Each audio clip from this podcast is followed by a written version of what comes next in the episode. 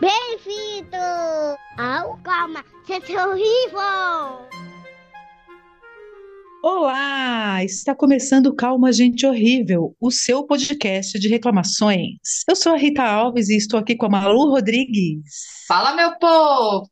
E a Alice Porto. Alô! Hoje nós faremos um balanço do primeiro semestre do governo Lula. Eu gosto de falar isso. Governo Dá- Lula. Dá um gostinho, né? Pra quem não entendeu, é o governo Lula. Governo Lula! Nós vamos passar pano para o governo neste episódio? Meter o pau no governo? Hum, vamos ver. E o Zanin? e o Mauro Cid? E o marco temporal? As joias? Como que ficou lá o lance de dia 8 de janeiro? Enfim, muitas questões.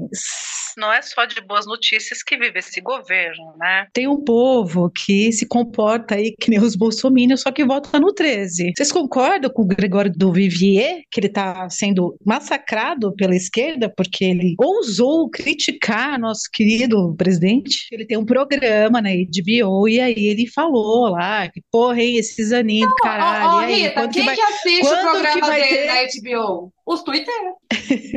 Não, eu, eu vejo o programa, mas o massacre eu acho uma palavra muito pesada para um cara blindado desse jeito, né? Ele deve estar no máximo chateadinho. Nem tá chateadinho, gente. Ele tá fazendo mó, mó hype, como diz o shopping. Tudo é, é Gregório do Vivier, o salvador do STF.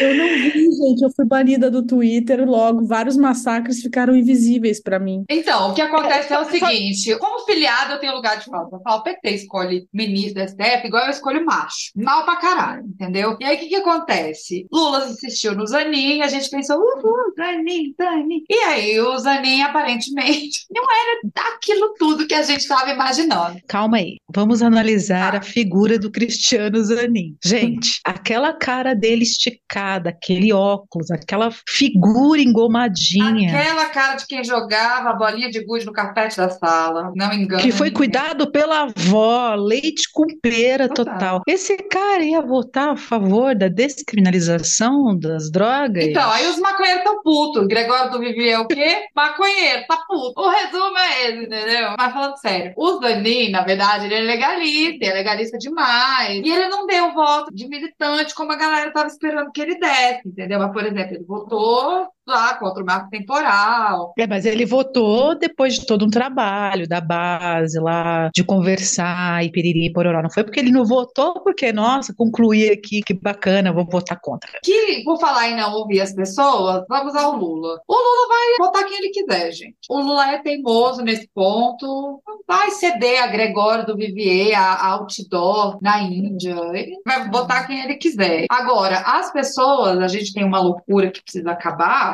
que é tratar o Lula como incapaz. Deixa as pessoas criticarem ou sugerirem. Começou falando assim, que a gente não tá se irritando com as notícias, é verdade. O que me irrita é a militância, entendeu? Os fãs.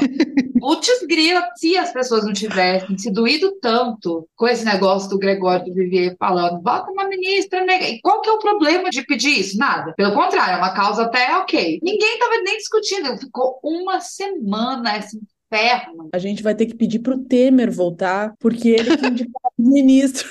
Eu acho. É, talvez, talvez, porque, né, na época a gente, todo mundo, ai meu Deus, Alexandre de Moraes, agora é Xandão pra lá, Xandão pra cá. Eu penso o seguinte, que a gente não sabe absolutamente nada, sabe? A gente sabe só o básico, enfim, acho que lá com as portas fechadas deve rolar, por exemplo, o Lira, né? Dizem que o Lira supostamente é corrupto, bate na mulher, etc, etc. E aí eu sinto assim, por exemplo, que a gente não sabe nada, porque o cara tá lá mandando e desmandando, mas agora ele deu uma baixada na. De onde eu tiro essa conclusão? Porque daí, como ele tá com o rabo preso, alguém deve ter chegado nele e falado assim: "Ah, querido, baixa a tua bolinha, que você não é presidente, não, que a gente vai botar no teu cu. E aí ele tá pianinho. Então eu acho, sinceramente, que a gente não sabe de nada. A gente fica aqui só fazendo conjecturas, sabe? É, eu tenho Mas pra mim que isso foi lá na época daquela votação da reforma ministerial, que o Lira não queria votar, tava tudo que a gente ia perder, aquele drama. Deus, vai acabar o Ministério da Cultura, do Esporte, dos povos indígenas, Brasília, entendeu? Porque foi o, as MP que o Lula tinha feito lá no 1 de janeiro, que a gente se emocionou e tudo. E aí, deixou para em cima da hora o negócio e ficou aquela de não vai votar, a oposição gritando, porque é só o que eles sabem fazer, e aquele medinho e tal, e de repente uma conversa Lula e Lira, chega Lira no plenário com a cara de bunda, com a cara de que estava literalmente sentado numa pica enorme, entendeu? Ruim, incomodadíssimo de existir, e aí votou-se a favor do negócio. Então, eu não sei, assim, a gente não sabe qual é o nível das conversas, entendeu? Porque há de se imaginar, a gente poderia pensar, oi presidente, oi presidente da Câmara, toma um chá, aceita um cafezinho, come esses biscoitinhos, entendeu? Então, por que, que você quer votar contra? Ah, você acha que é bom? Ah, vota contra. Não é assim. é tipo assim, pau pra fora, bem coisa de macho, e assim, vamos ver qual é o maior e quem tem a maior carta na manga, entendeu? Deve ser nesse nível, assim, a política lá rolando. Então a gente não sabe como é que é o nível das conversas. E o Lira, do jeito que tem o currículo mais sujo que pau de galinheiro, supostamente. Eu tô que nem a Glória Pires nesse assunto, assim, sinceramente. Bom, só sei que justo na hora do Brasil aparecer mais lá no BRICS, agora juntou uma galera junto lá, a partir de 1 de janeiro, né, vai entrar Arábia Saudita, Emirados Árabes Unidos, Argentina, Egito, Irã e Etiópia. Uma galera. E como é que a gente sabe que isso é bom? Quando a Europa não tá gostando. Eu sei que o BRICS está ficando forte. O Macron já falou Oi, gente, como assim? Então, eu tô adorando ver o Brasil de novo em destaque, isso graças ao governo Lula. Lula, Lula. A gente nem ouvia mais falar nessas coisas, cara. G20, BRICS, a gente não ouvia falar mais nada de nada. Era só armas, metralhar a petralhada. Não, e quando tinha agenda internacional, a gente só pensava na vergonha que a gente sabia que ia passar, né? É outra coisa, eu queria falar do Zaninho. Eu queria reclamar do Zanin mais um pouco. Que ele arquivou um processo contra o Bolsonaro sobre aquela questão dele ter recusado as vacinas. Gente, qual o problema com o Zanin? Sério? Não dá, eu quero defender e não consigo, porque quando eu lembro dessas coisas, Bolsonaro vai ser preso por causa de relógios e não porque ele matou um monte de gente por falta de vacina. Isso não me desce, mas nem fudendo. Tudo bem, vou aceitar, porque é o que me resta, né? Ainda pode acontecer isso, dele ser preso ou não. Eu tava falando disso outro dia, eu espero, sinceramente, que ele nem seja preso, que ele fuja. Ele com a família toda. Prefiro que ele fuja, assim, os bolsominions ficarem todos órfãos. Cadê o papai? E agora foge. A gente nunca mais ouviu falar deles. Eu queria isso. É tipo aquele final de Vale Tudo, Reginaldo Farias dando a banana. Pode ser assim, eu não ligo, eu só não quero mais ouvir falar deles, porque olha só, a gente quer falar do governo novo, mas não consegue, porque sempre tem que remeter alguma coisa desse maldito desse Bolsonaro. Até decidir o que que vai acontecer com a gangue, é mais ou menos isso mesmo. Eu tô degustando esse momento. Cada dia que eles vão passando mais, assim, vão sendo desmascarados, vão caindo, assim, todo mundo vai percebendo o tamanho da merda que os caras fizeram. Esse momento agora, pra mim, ele tá perfeito. Esses dias eu até falei que eu queria ver mais eles chorando, abraçados na bandeira do Brasil. Parece que a Michelle leu a, a minha postagem, porque essa semana ela tava chorando, abraçada na bandeira do Brasil, igual o Flávio Bolsonaro. Então eu quero ver os vermes rastejando, eu quero que eles entendam que eles estão numa situação que eles não têm como fugir, que eles sofram a cada minuto, tomem boleta até não poder mais, chorem, esperneiem e no final eles sejam engaiolados lá. A minha questão com o fato deles serem enganholados é que daí cria-se um lugar para ir lá, aquele bando doido, ir lá e ficar acampado. Eu não sei se eu tenho saúde para ler esse tipo de notícia, ver esse tipo de gente reunida novamente nesses lugares para fazer Bolsonaro livre, manja? Não, não sei se eu consigo. Credo. Se eles fossem para Curitiba, vamos supor, igual o Lula, tipo, vai ser preso em Curitiba, e eles fossem para Curitiba e reunir tudo em Curitiba. Quer dizer, vão ficar já no, É. no lugar deles lá. Entende? O acampamento Lula livre, Papuda, ser Bolsonaro livre, cara. Eu não, ai, não consigo, ai, não. Só de pensar me dá um enjoo.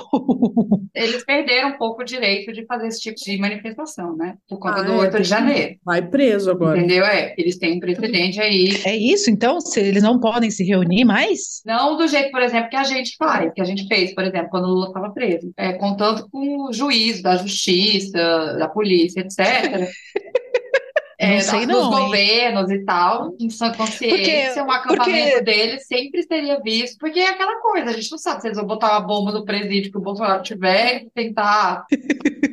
É uma gente desequilibrada. Não dá pra contar que eles vão falar só bom dia, Bolsonaro, igual a gente fazia bom dia.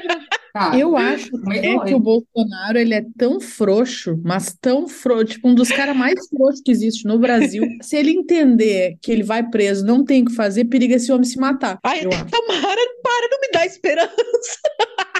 não, gente, Eu acho que ele é frouxo demais para encarar, porque é tanto crime que esse cara cometeu que é capaz dele pegar décadas de prisão, ele morrer na prisão, ele mofar na prisão. E, Ah, e não acredito nisso, cara, ah, eu sonho com isso, assim. Porque, meu Deus, cara, nunca se viu tantos crimes com tantas provas, sabe? Os caras têm 7 mil e-mails do exército que os caras esvaziar a lixeira. Os caras têm quatro celulares do Vacef. Tem o celular do Mauro Cid, tem o depoimento do Mauro Cid, tem provas em cima de provas em cima de provas para comprovar. Sabe lá o que tanto que os caras fizeram que a gente não deve saber nem a metade. Soma tudo isso aí, divide lá noves fora, esse cara morre preso. Três opções que a gente tem. Ele foge do país, nunca mais volta, bom pra gente. Ele é preso, bom pra gente. Ele vai de raça pra cima, bom pra gente. gado triste significa que automaticamente nós estamos felizes, é isso. Exatamente. Estão chamando o exército brasileiro de comunista, o bagulho perdeu a estribeira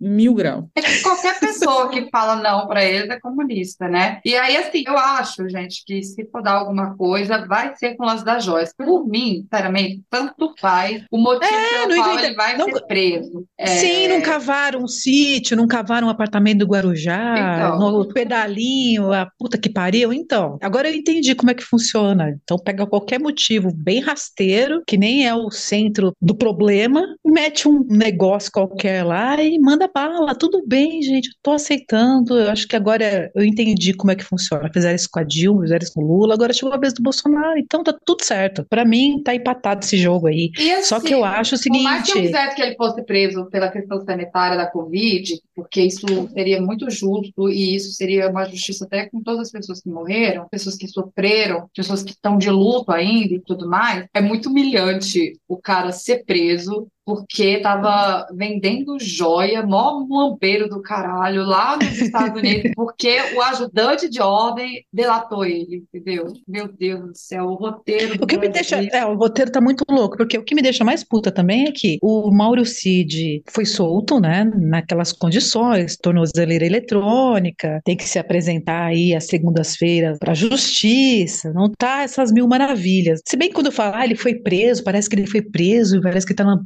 presídio comum, né? Não, né? Um presídio lá, militar, ficou de boas lá, num lugar bem tranquilo, sozinho, não precisa fazer muito drama. Mas enfim, o que eu quero manifestar minha indignação é que o Moraes liberou o cara, mas ele tá afastado, mas continua recebendo 27 mil reais, tá, gente? É que nem quando um juiz faz merda. O juiz foi afastado, tá? Aí você vai ver. Ah, Aposentadoria compulsória. Aí o Ah, cara que continua triste. recebendo uma bolada e não trabalha mais. Não, muito triste, né, cara? Olha, Brasil sendo Brasil, é muito irritante, cara. Mas enfim, o Mauro Cid, toda vez que eu falo esse nome, eu fico com vontade de rir, porque eu lembro do Olha a faca! Lá do Medo Delírio.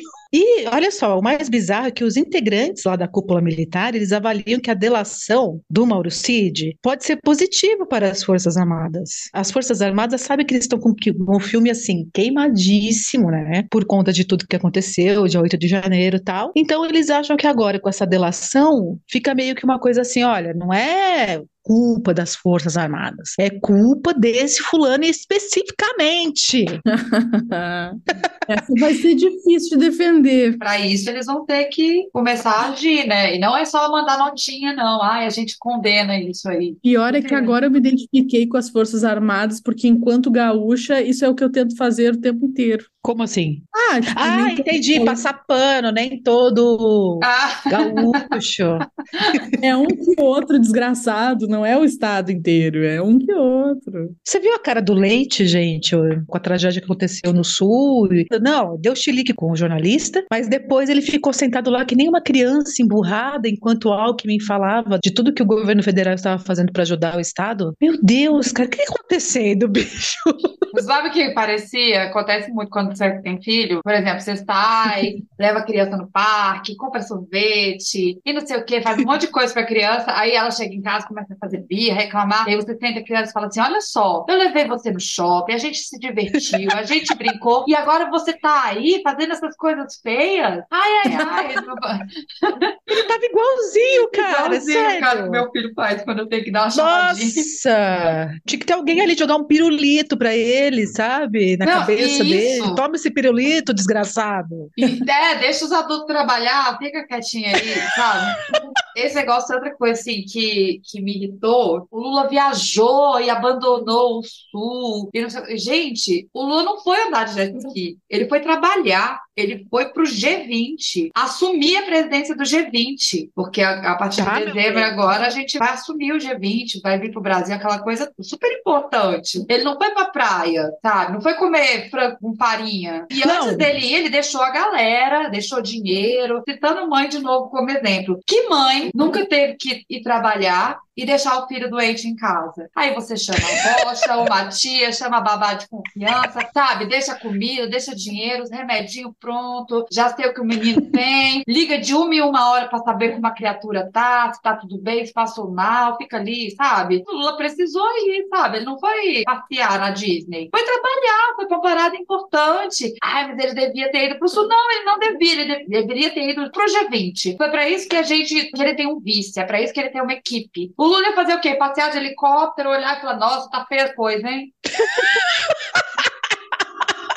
é, por quê? O quê? Que que... Fazer o quê? Ele não é governador do estado? A Janja tomou no cu também esses dias porque ela tava feliz na Índia. Ela tinha que ficar triste na Índia. É, E ela- loucura, meu Deus. isso é muito insano, velho. Ela tava feliz por causa de todo o contexto do negócio, tava na Índia, G20, ela tava toda empolgada. Ela falou assim, nossa, com vontade de dançar, sabe? Ah, não podia. Ela tinha que estar com cara de bunda o tempo inteiro, sabe? Ah, gente. É, porque afinal de contas aconteceu uma tragédia no Brasil. Tananã, tananã. Olha, sinceramente, eu só fico sabendo dessas metas porque eu tô naquela bosta de Twitter. Se eu não tivesse, eu tava muito melhor na minha vida, viu? Porque eu fico sabendo dessas baixarias, eu fico, caralho, velho, não quero saber disso. E daí as pessoas ficam lá falando e postando vídeo dela, e é o oitavo círculo do inferno essa merda. E agora que é do Elon Musk, é mais um motivo pra gente não ficar indo lá toda hora. Mas, ai, tá difícil tirar esse hábito, viu? Além de tudo, ainda tem o Alexandre Garcia. Gente, Alexandre Garcia, na boa, não tá na hora dele ou subir de arrasta pra cima, ou, sinceramente, se aposentar? Olha, eu não sei onde tá esse maldito, só sei que ele falou uma bosta, que ele disse que o governo federal ajudou a abrir as comportas das represas construídas pelo PT para inundar as cidades do sul do país, gente. Ele falou, ele falou, e agora o Dino já tá na cola dele. É isso, gente. Esse povo que fala bosta na internet, fake news, o caralho, tem que tomar no cu. É. Mas tem que tomar no cu pra servir de exemplo. Mas não, não adianta, cara, ficar só nesse lero-lero. Tem que agir. Esse velho tem que ser aposentado compulsoriamente. Ai, não pode falar velho porque é etarista, né? Quando é gente boa, é senhor, é idoso, sabe? Terceira idade, melhor idade. Quando é desgraçado, é velho, velho. A gente perdeu o respeito pelos mais velhos a partir do dia 8 de janeiro, tá, gente? Quer dizer, um pouco antes já. Mas o dia 8 veio pra deixar com que a gente fale mal de velho à vontade agora, porque é isso. Canalhas também envelhecem, é isso aí. É um bando de filho da puta. É desgraçado, é desgraçado, não importa a idade, ué. Porque eu quero saber, gente, é da taxação de grandes fortunas. Eu tô tão assim feliz porque eu jamais imaginei que eles iam colocar a mão nessa cumbuca. Vai vir? Tô sentindo que tá vindo. Eu tô sentindo. Eu tô intuindo aqui que vai rolar, gente. Eu tô torcendo que as, todas as coisas que o Lula falou que ia fazer vão vir, mesmo que a gente tenha que aguentar desgraçados também em ministérios, entendeu? Sim, tipo, Fufuca. Gente, É. a pessoa chama André Fufuca. É uma piada pronta atrás da outra, mas Fufuca, gente, por que Deus? Não tinha um nome pior? Eu tô torcendo que a gente tá aguentando essas humilhações, entendeu? Pra poder vir essa- esse tipo de coisa depois, pra colher os frutos depois. Vamos ver. Ai, o meu alimento dia e noite tem sido Bolsonaro e família Bolsonaro se ferrando um de cada vez. Eu nunca imaginei que eu ia ser tão feliz em 2023, eu já tinha me conformado. Eu tô gostando muito de ver bolsonaristas, não todos, né? Porque você tem aquela classe, tipo Nicolas Ferreira, alguns, assim, que a gente sabe quem são. Eu não vou nem falar o nome desse povo, porque a gente sabe quais são, que obviamente eles não votam com o governo de jeito nenhum, mas eles são aquele pouquinho. Mas outros partidos estão putos, mas estão votando com a gente, entendeu? Por conta disso. Eu adoro assistir sessão e ver a, a posição tramejando, que não sei o que vai. Depois vai lá e tem que votar pra Outra coisa maravilhosa que o Lula fez, no dia 1 de janeiro já, meteu a canetada e assinou aquele decreto que dá início ao processo de reestruturação da política de controle de armas do país. Essa cagada aí vai ser difícil de reverter, mas enfim, é um passo. Ele reduz o acesso às armas e munições, suspende o registro de novas armas de uso restrito, de CACs, né, que são os caçadores, atiradores e colecionadores, e suspende também as autorizações de novos clubes de tiro até a edição de uma nova regulamentação. Isso me deixou bastante contente, mas não satisfeito, porque, enfim, né? Tem um episódio que nós fizemos sobre armamento e, porra, é assustador que vai ficar aí sofrendo mais um bom tempo, porque o tempo de vida útil de uma arma é longo, é de baixo custo, de baixa manutenção. Então, enfim, uma arma fica anos e anos e anos rodando por aí. Mas é isso, tem que dar um passo e nosso querido deu esse passo aí. Vamos ver o que vai ser daqui para frente. E quem que vai estar no governo depois do governo Lula, porque meu medo é esse. Ai, que, sei lá, suba um Tarcísio da vida aí. As pessoas ficam com saudade da truculência e, e mande um Tarcísio aí fudeu, né? E ele também deu um aumento de 25% a 200% nas bolsas de graduação, pós-graduação, iniciação científica e a bolsa permanência em todo o país. Formei no doutorado, senhor Lula. Porra, mas tá bem que bom. Tava desatualizado, né? Não, não subia mais. Muito! De 2012, eu acho. Tava tudo congelado e a gente fazendo milagre, né? Fazer isso, tem que recuperar a ciência nacional. Ah, aos poucos a gente tá voltando a respirar. Assim, temos que ter paciência. Mas só de parar de piorar, né? Isso aí que tu falou, assim, ah, agora os caras não podem mais comprar armas novas. Tudo vinha piorando numa velocidade tão alucinante, assim, que. É porque é isso. O que é ruim parece que anda numa velocidade. Vai de Ferrari, entendeu? O que é bom vai de jumentinho. Então, por isso que é, é a importância de ter parado, entendeu? A incompetência do, do Bolsonaro tão grande, uma pessoa tão ruim, tão desgraçada, que não conseguiu se reeleger. Obrigada, meu Deus. E aí, é, mas imagina se a gente tivesse tido um segundo mandato dele agora. A gente... Não sei, gente, o que quer ser de nós, de verdade, Não, assim. não eu- sei. E até golpe, eu acho, nós ia entrar décadas dessa desgraça É, então, a aí. gente E eles não- fizeram tudo de um jeito tão displicente, por isso que eles estão se ferrando. Por isso que todo dia de manhã eu vou passar meu café, eu vou olhar ali as notícias, porque os caras fizeram tudo sem se preocupar em cobrir prova, fizeram tudo do jeito mais tosco, burro possível, que, cara, Eles tinham uma certeza da reeleição, né? E aí eles falaram: ah, não precisa cuidar disso aqui, não, a gente vai É. ficar aqui para sempre, relaxem. As pessoas tentam diferenciar assim, ah, mas é porque ou eles são muito burros ou eles tinham certeza da impunidade. Ele pode ser os dois, tá? Na verdade, é muito as duas coisas. Tanto é que depois que o Lula ganhou, que eles correram para apagar as coisas, para destruir coisas. Não sei se vocês lembram de computadores que foram apagados. entendeu? Sim, o que eu achei mais interessante foi que no governo da transição, eles convidaram o novo governo a usar as instalações, deram os computadores, forneceram toda a estrutura para o novo governo. Tipo, senta aqui, bota tua senha aqui, fica aqui. Eles queriam, assim, estar no domínio do, do lance. É, ainda, eles acharam que.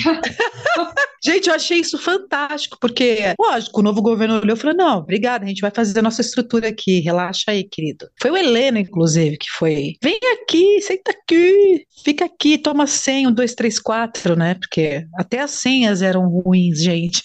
Teve um deputado que falou na sessão, sendo gravado, filmado. Segundo vocês aí, eu sou um golpista, eu sou um terrorista, eu financiei os acampamentos. E agora o que que vocês vão fazer? A Polícia Federal pode vir aqui então me prender se eu sou todo esse, se eu sou um criminoso, não sei o quê. E simplesmente toque, toque, toque.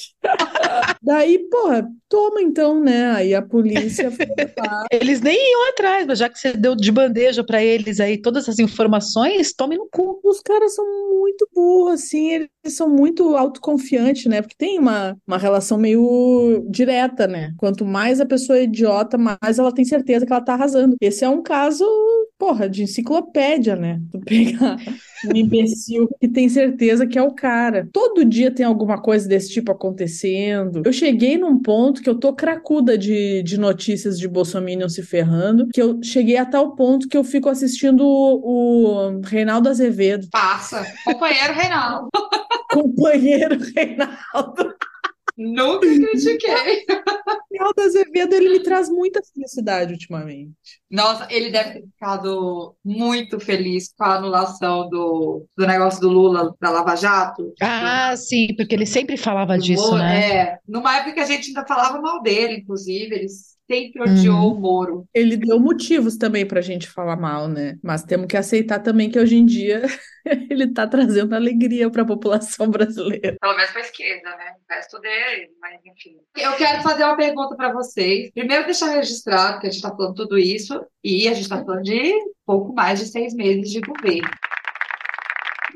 Não deu tempo ainda de dizer assim, ah, transformamos, tá mudando, tá mudando já muita coisa. Sim, Mas uma coisa que eu tenho sentido muito, quero saber de vocês, é o mercado. O preço da comida está fazendo muita diferença já. E eu estou sentindo isso quando eu vou fazer compras. Preço da carne caiu muito. E aqui eu não estou dizendo que está tudo mais barato, algumas coisas continuam caras, mas nem tudo tem a ver com a inflação do governo. Como o azeite, por exemplo, está passando por uma crise mundial aí. Eu estava puta porque o preço do azeite não baixa, e é isso, eu descobri que é isso. a gente vai sofrer ainda algumas consequências aí de uma mudança global mesmo. Tem essa questão da guerra da Ucrânia, da Rússia tá meio descolada da realidade, ninguém quer muito ser próximo mais da Rússia. Não, ainda tem consequências do governo passado também. Ainda tem Não, também, né? mas assim, vendo isso de uma forma mais macro, né, a gente percebe que antes a gente estava mais, era um bloco mais unido, e agora está rolando uma desunião aí entre os países. Isso reflete também na logística dos produtos, enfim, isso dá uma fudida na gente também, entendeu? E aí, Claro, toda a incompetência que a gente já sabe do governo Bolsonaro e a pandemia, e, enfim, eu não sei quando que a gente vai conseguir trabalhar dentro da normalidade, sabe? De poder ter, de ter uma perspectiva bem mais positiva, sem essa sombra. Não faço a menor ideia. Não sou economista. Quando o Bolsonaro falava assim de crises, como ele falava, tá, tá caro porque a Ucrânia, tá caro porque é o Covid. E é óbvio que a gente esperaria mesmo, qual fosse o presidente, que a gente tivesse uma mudança do preço das coisas. Mas a gente continua colhendo consequências disso que está acontecendo, mas é que preços diminuíram muito. Então não precisava a gente ter passado aquele aperto, aquela inflação toda, entendeu? Porque em menos de seis meses o preço do óleo passou de 10 reais para 4. Aqui em São Paulo baixou também. Aqui baixou muito. Eu ainda tô achando horrível. Toda vez que eu vou no supermercado, eu ainda me sinto levando uma facada. E o outro dia acabou o meu gás, eu fui pedir um gás, ainda pensei assim, pô, agora, né, presidente Lula vai facilitar o gás. Horrível de caro também, não baixou ainda aqui. É. Aqui em Pelotas tá um terror. Você tem que denunciar, amigo.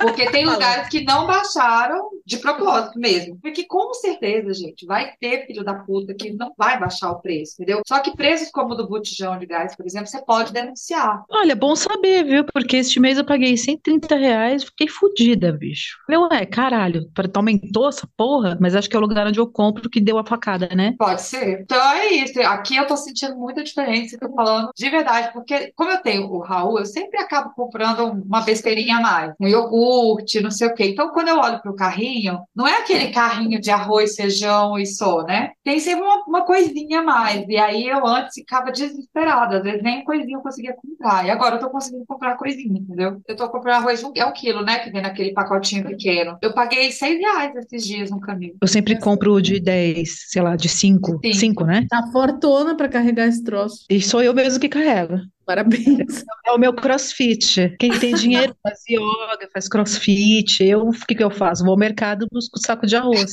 E volta andando pra casa.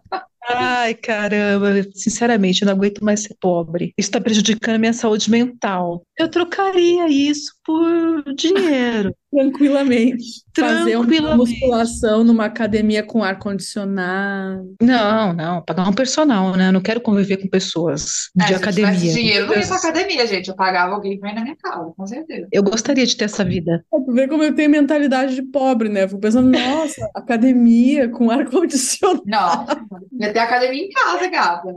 Porque a graça de ser rica é isso, ficar longe das pessoas. É você ter o seu jatinho, é você ter o seu cinema particular, a sua lancha. É tudo particular. Por quê? Porque te livra de conviver com as pessoas. Eu acho isso fantástico. Eu não E aí- dá vontade de chorar. E é por isso que eu falo, ele, ele olha o privilégio que esses putos têm. Não tem que taxar essa gente? É lógico que tem que taxar essa gente. Claro que tem. Por favor, chega de humilhação.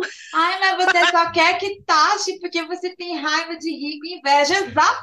Vai, Óbvio. vai conviver, vai conviver com pobre, classe média, sim. Vai pegar o voo comercial na parte lá do, como é que chama? A VIP, primeira classe. Vai pegar a primeira classe do avião, mas vai ter contato com o pobre na fila, cuspindo. Vai ter. É isso que eu quero. Porque além de tudo, esse povo fode todo o meio ambiente que esses jatinhos para cima e para baixo. Já não basta que eles caem. Eu teria medo, sinceramente, de ficar de jatinho para cima e para baixo. Gente, cai, helicóptero, jatinho vive caindo com os ricos dentro. Não que eu tô reclamando. Por mim, fodam-se vocês aí. Mas, porra, é mais seguro viajar num avião comercial, né? Vai os ter que ficar na querem fila com os pobres. Eles querem morrer de submarino no fundo do mar. O que que é um jatinho, né? Tem uma emoção na vida deles, uma dificuldade. Eu tava lendo esses morrer. dias agora que eles querem fazer, já faz um tempo isso, né? Aquele turismo no espaço, e aí é obviamente que só quem pode pagar isso é o quê? Bilionários, né? Eu achei maravilhoso, façam isso mesmo, taquem bilionário num foguete duvidoso e vão pro espaço. A gente precisa fazer um episódio sobre bilionários, gente, pra Precisa. falar mal deles, desejar a morte deles, etc. Guilhotina.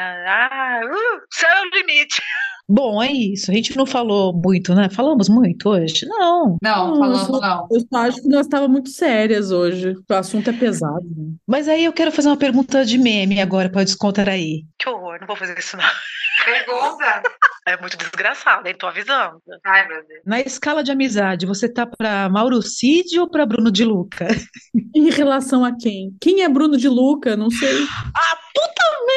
Ô, Alice, olha, Alice, eu vou botar você pra seguir páginas de fofoca. Você pergunta Ó, da, da, pergunta. da CPI do Rio de Janeiro, ela sabe tudo. Agora, quem é Bruno De Luca, que é o importante, ela não sabe. Mas vamos lá, o. Kaique Brito, o ator Kaique Brito, foi atropelado. Ele estava no bar com o Bruno De Luca. É outro ator. Sei lá, eu só lembro dele em Malhação.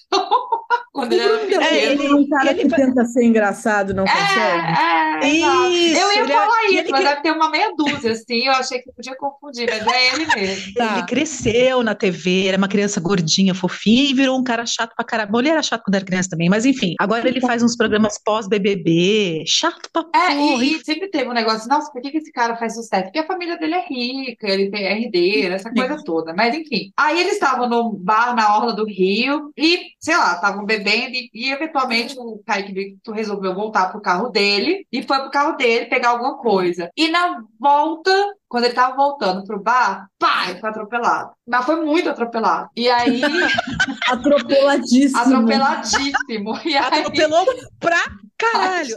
Gente, a gente não tá rindo do Kaique não, Brito não tá atropelado. rindo dele. Não é dele.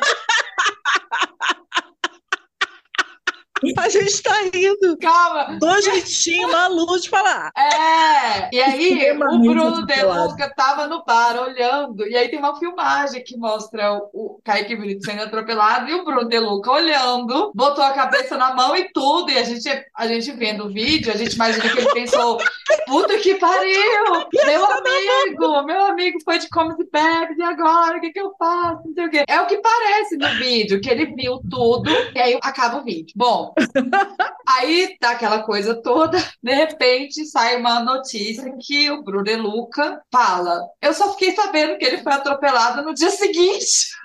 Aí ficou todo mundo assim: É o quê? Gente, é muito boa essa situação, porque olha só, o cara foi pro The Town. no dia seguinte. Tipo, foda-se. É, exatamente. Porque assim, eu super entendo. Cara, eu super entendo que eles estavam bem loucos, não sei do que exatamente, estavam doidões. Beleza. Chegou lá na hora, o cara foi atropelado, ele ficou desnorteado, saiu fora. Beleza, foi pra casa, deixou o carro lá, foi embora de Uber, inclusive. Aí ele voltou no dia seguinte pra buscar o carro e foi viajar, foi pra show. Show. Não é possível. Todo mundo já tava na rede social sabendo que o Kaique Brito tinha sido Aham. atropelado. Que tava em estado grave. E o cara foi para um show. Agora, como que ele vai justificar essa segunda parte? A primeira eu entendo. Ó, tava doido, não, É, não o tava pessoal tirando ficou falando assim, ah, não, ele teve estresse pós-traumático, ele ficou, teve aquele É. apagão de quando você vê uma coisa muito chocante que seu cérebro apaga. Tudo bem. Super. E tudo É. bem. E aí, realmente, ele não só apagou o atropelamento que ele viu, como ele apagou também que ele estava com o Kaique Brito no bar, né? Porque em nenhum momento ele pensou assim, tinha alguém comigo. Cadê, né? Ele apagou isso também. Mas tudo bem, agora eu tô falando que eles tomaram, sei lá, quatro doses de vodka cada um, não sei, cada um com seu fígado, né? Enfim. Eu acho que não, mas enfim. Não sei também se eles tinham bebido antes em algum lugar. Vamos supor. Mas aí ele aparece com essa história que ele só ficou sabendo depois que o Kaique Brito tinha sido atropelado. E aí isso gerou um grande ué na internet, né? Tudo ué, você tá no vídeo, entendeu? Aparece, tipo, ele tá em primeiro plano e você vê o Kaique Brito sendo jogado no ar em segundo plano ali, assim, na frente dele. E ele simplesmente, supostamente, eu vou adotar o supostamente pra sempre agora. Ele não viu Só nada. que agora tem testemunhas, inclusive, dizendo que elas falaram pro Bruno na hora lá, ó, seu amigo foi atropelado e ele deu de louco. Bom, mas enfim, é isso. Voltando à Mas pergunta. então, respondendo a sua pergunta, obviamente eu sou o Bruno De Luca, que com certeza eu meteria louco, mas eu não sou dedo duro, então eu não seria o Mauro Cid. Então, assim, eu tenho essa coisa assim com dedo duro, eu não gosto, não gosto de delator, assim, e não faço as coisas. Mas meter o louco, fingir que não é comigo, sabe?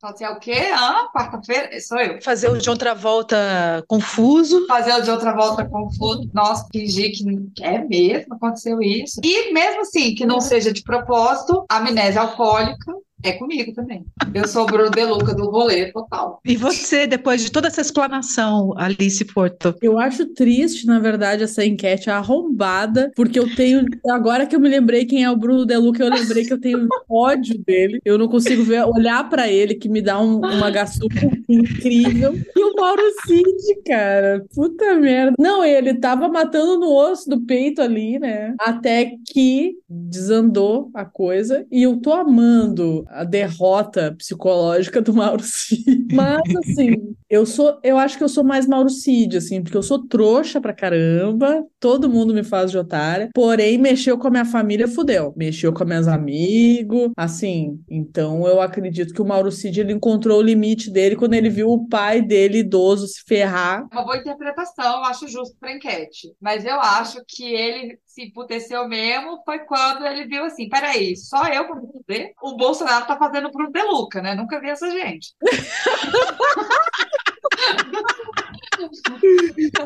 Entendeu? Eu nem conheço. Ele pensou assim, não, eu sou otário, mas peraí também. É, o que é É, bom mas- também, assim, todo mundo tem que ter um limite de burrice. E o Mauro Cid, a gente já viu que ele chegou no quê? Não, o Mauro Cid, no momento que ele achou que era ok usar aquela farda dele de milico com gravata borboleta, eu já perdi todo o meu respeito por ele naquele momento.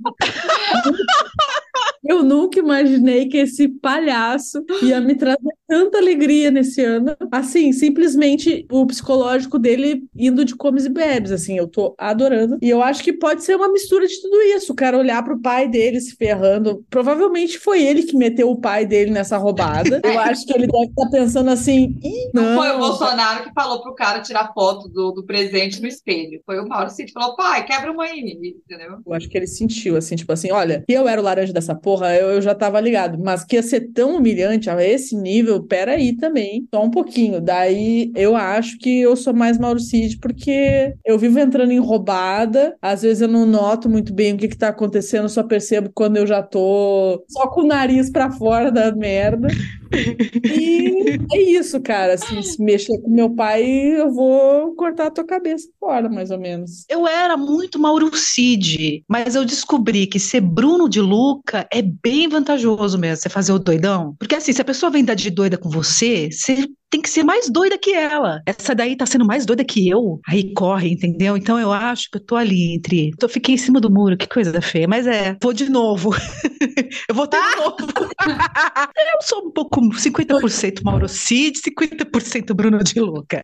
Eu acho muito humilhante ser Bruno De Luca, porque ele tem muita cara. Tipo, o Mauro Cid pode ser otário de fato, mas Bruno De Luca, ele tem uma cara de otário que eu acho imperdoável. Eu não quero Cara, jamais. eu ser- acho que o único amigo do Bruno De cidadão aí. Luca era o Kaique Brito e ele nem ligou, velho. Ninguém gosta do Bruno De Luca. E aí, eu acho que o único amigo que tinha foi atropelado, entendeu? E o cara nem isso ele ligou, velho. O Bruno De Luca é muito. Mas eu tô falando assim, não nesse ponto, mas no, no sentido de amnésia alcoólica, tá distraído no rolê, meter louco aí, eu Não tem mais é? a ver comigo. Eu, eu sou muito mais trouxa. Eu acho que eu, pra chegar no Mauro Cid, eu apanharia um pouco, entendeu? Até perceber que eu tô me fudendo, eu demoro um pouco. E assim, sendo canceladas deste podcast Nossa. Causa das risadas, encerramos aqui mais um episódio. Não, a gente- a gente não estava rindo. Supostamente a gente estava rindo. Vocês não. Quero ver provar. Se você quer apoiar essa gente desgraçada, continuar fazendo esses episódios desgracentos, já sabe, tem a descrição no nosso episódio de todas as formas que você pode nos apoiar. Ó, ó, ó. Tem Pix, tem PicPay, tem Catarse, Orelo. Fique à vontade, escolha um método e ó, pingam lá. A gente não quer que você mande dinheiro até a gente poder ter uma academia em casa. Só dinheiro para a gente poder fazer os próximos episódios. Isso, básico. O Calma Gente Horrível conta com uma equipe muito especial. A nossa editora de áudio é a Domênica Mendes. Para conhecer o trabalho, acesse domenicamendes.com. A identidade visual é a Flá Bergamin. O contato dela é bergaminui.gmail.com e o site é bergaminui.com.